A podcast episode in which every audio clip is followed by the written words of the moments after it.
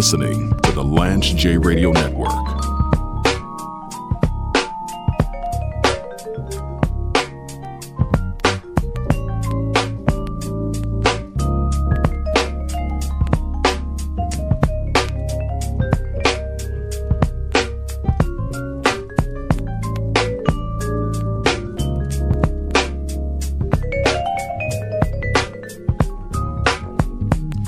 I'm reading this from CNN.com. Title of the article is We're in danger of running out of food. Higher prices and demand squeeze food banks.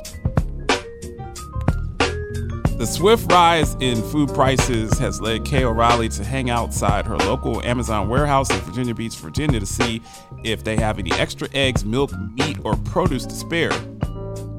The visits are a part of O'Reilly's efforts at, quote, food wrangling to make sure that the chapel pantry at Eastern Shore Episcopal Church has enough groceries to provide its clients. These days, O'Reilly, the, the pantry's director, is seeing more folks in need of assistance, including many first timers, as soaring inflation eats away at what they can afford at the supermarket. That's a that's a real issue. At the same time, federal pandemic relief programs such as the monthly enhanced child tax credit payments have ended. The article goes on to, to provide some stats. The cost of food eaten at home year over year jumped 10% as of March of, of 2022, according to the latest federal data. Meat soared 14.8%, while milk increased 13.3%. Eggs rose 11.2%. Fresh fruits became 10.1% more expensive. Rice, which is a staple for many, 8.6%. Food banks are, are buying as much food as they did in 2021, but are, are paying 40% more for the purchases, according to Feeding America, which has more than 60,000 food pantries, meal programs, and partner agencies within its network. Now, I wanted to talk about that. Um, people know that, that U.S. Hunger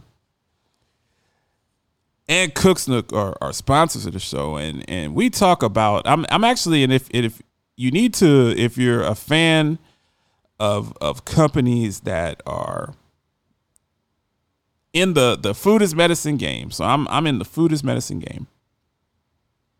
If you're a fan of, of companies that are that are looking to stamp out food insufficiency, provide healthy meals to to the masses. I'm I'm a healthcare guy. So healthy food is so important. Uh, I mean, I've I've run quality shops, so you have chronic conditions, you have diabetes, you have you have people that are oncology patients, you have people that have renal failure, people that have Parkinson's, multiple sclerosis. Diet is so important in managing these chronic illnesses, COPD. And as a health plan, which I come from that side, to ask someone to to manage those chronic illnesses when they're eating oodles and noodles and they're eating turkey sandwiches and, and they're eating they're drinking high fructose corn syrup, they're drinking Hi-C and, and these cheap carbonated drinks that they can get their hands on. You can go to Walmart and get the great value. People are living on that. You're not gonna be able to manage diabetes with that. You're gonna have complications and all sorts of problems downstream. And if you're fighting cancer, if you're if you're someone that that's fortunate enough to catch cancer in, in early stage and, and, and go through the treatment, you're not going to be able to stay healthy eating garbage. So health plans are really starting to get involved in the distribution of food.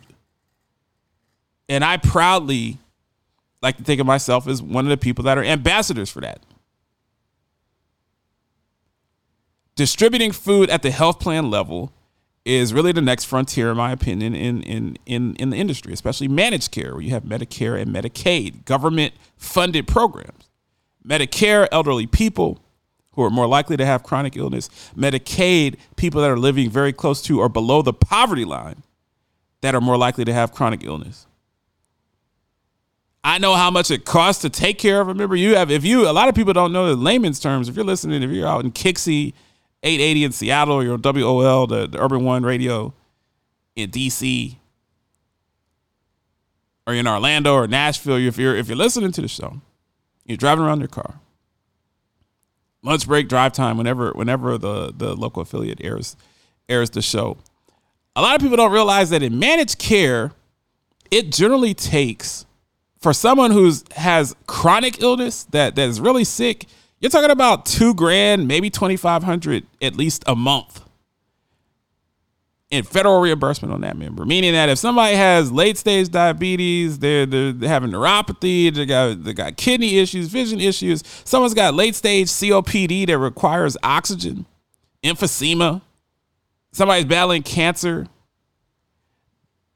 I'm saying it takes 25 to 30 grand at least to take care of that member. So my perspective has always been from a healthcare standpoint, why would I not invest in getting that member adequate food. Because I'm already in for, for 30 G's a year to keep that member healthy, to keep that member out of the hospital, to keep that member alive, to keep that member having a high quality of life. Why would I not spend an extra 100 or 150 bucks a month to make sure that they get a, a, a great box of produce from my man Rick Whitted at US Hunger? It's a no brainer for those that are in the industry. And, and, and you see with the Biden administration, there's a lot of money that's out there for members on health plans that have chronic illness. And food insufficiency is such a major part of your overall health your physical health, your mental health, your dental health. But this article at CNN, they bring up something that's that's also interesting is is the why. So it's not as simple in the past. You know, people that were more likely to be food insufficient or those that are that are kind of hovering close to or below the or at or below the the poverty line. Well, what we're seeing with this hyperinflation, which is scary AF, because even middle class, even even even people such as myself, are getting hit by it, and I'm blessed to do okay. Business is okay, but I'm getting hit by it just the average meal. If I want to go out, I think I used to pay for just a decent meal. I'm going to Chili's or Applebee's or something. I'm not talking about anything fancy. You know, I'm paying 14, 15 bucks. That was like 23 bucks. If I want to go to Jamaican spot and get some oxtail, it's like 30 bucks. I like oxtail. I don't like it that much. 30 bucks is a lot of money for one meal for one person. Everything is much higher. It talks about meat and, and bread and, and all of these these food pantries they have to buy all of these different things and they're seeing stark increases in what they're paying for food. And, and you're seeing it at, at, at, your local Walmart or your local Publix or your local Kroger or your local Safeway if you're out on the West Coast or your Fry's. Think they, they call Kroger Fry's on the West Coast. And remember, people people's incomes they say that inflation is, at 7% but we see these numbers that's much higher than 7% we're seeing inflation in food at like 12 13 14% even rice is up 9% almost. And people are having to balance that with four five five and a half dollar gas prices per gallon. People are having to balance that with their rents going up now you have the Fed raising interest rates. At some point, you're going to have a serious revolt slash diminishing return because it's not sustainable to continue to carry on in, in this manner. And and and I just wanted to highlight there there's so many great companies that that come on this show. Uh, the the Cooks Nook. I started talking about Cooks Nook. We're having a webinar in a few weeks, May 18th if you're if you're on LinkedIn, you want to go to the Cooks Nook, their page on LinkedIn, and sign up for that webinar. Joy Chevalier, who who comes into this show periodically and and, and talks about the concept of, of food as medicine and, and talks about her her journey, her story. Well, the Cooks Nook, just like US Hunger, is getting into that space. And I think the Cooks Nook, what they do, they do pre-packaged meals and I'm trying to align them with health plans to to bring in prepackaged meals for people that are rather it's employee assistance, whether it's members in need, whether it's especially people coming out of the hospital because you got like what Rick does, my man Rick at US Hunger and and and my friends over at Farmbox RX and, and Mom's Meals, they they are more into the produce. You get these big boxes of produce. Well, if somebody had just had uh, hip replacement surgery or knee surgery, they don't have time. They're not able to stand behind the stove and cook. So you have these prepackaged meals. All these companies, they work with food banks. All these companies, they understand the concept of pharmacy deserts. Because that's another thing. You got people that are that are trying to figure out can I afford to buy my insulin or my blood pressure meds or, or whatever prescription drugs that I'm taking? Well, with inflation, all this stuff's going up. I've got to make choices. That's a real issue. And as someone has done analytics on on on ER visits, you have people washing in. I remember we would we'd have members that they were going to the ER every month. Around the end of the month.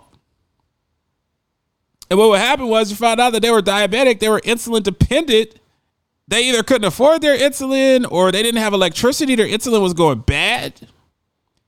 And they could not regulate their blood sugar. So on the 23rd of the month, they were crashing and going to the ER and ended up in some type of inpatient stay. And and that's just that description of, of the people that work at these food pantries and and provide the service to, to to people all over the country that are in need. There's so many people that have never needed food before that all of a sudden, because of inflation, because of COVID, because of whatever whatever's going on, they need food and and we're going to see we're going to see the proliferation of, of these groups because there there's so many people that are in need and, and this inflation does not seem to be letting up. It's going to be a huge issue politically in, in the midterm elections this year. And and biden he's, he's going to have to find a way to curtail this because this is destroying and rotting families out uh, from the inside out. But um but but yeah health plans if if if you're not aware you know dm me find me on linkedin james lewis III. there's so many health plans that have food assistance options and great companies like US Hunger and the Cooks Nook and Farmbox RX and, and people that are in this industry to do phenomenal things. Know, my man John Gorman who comes on the show, he knows if you're a DCU WOL 95.9 FM in DC, John Gorman knows all the spots. He knows everywhere to go. And and we have to continue to to fight against food insufficiency because it's so important. It's at the it's at the apex of the Maslow's hierarchy of needs. Paragon 7 Studios. Live from the Paragon 7 Studios, you are listening to the Lance J Radio Network. Paragon, Paragon 7, 7 Studios.